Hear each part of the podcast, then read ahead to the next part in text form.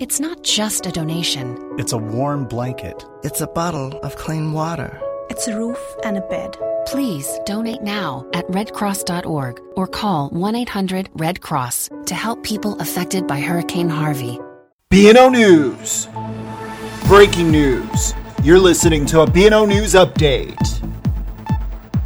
I'm James Valles. A massive fire broke out at the Arkema chemical plant in Crosby, Texas on Friday evening, a day after one of the trailers at the facility containing organic peroxides caught fire.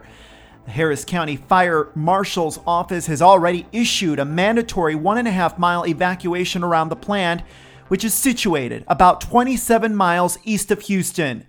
The chemical plant, which sustained heavy flooding as a result of Hurricane Harvey, has been without electric since early Sunday morning. The lack of power and refrigeration caused organic peroxide stored in containers to catch fire after being exposed to the Texas heat. In a conference call Friday, Arkema president and CEO Rich Rowe warned of the possibility of more fires in the coming hours and days, stating eight other containers on the site could burn.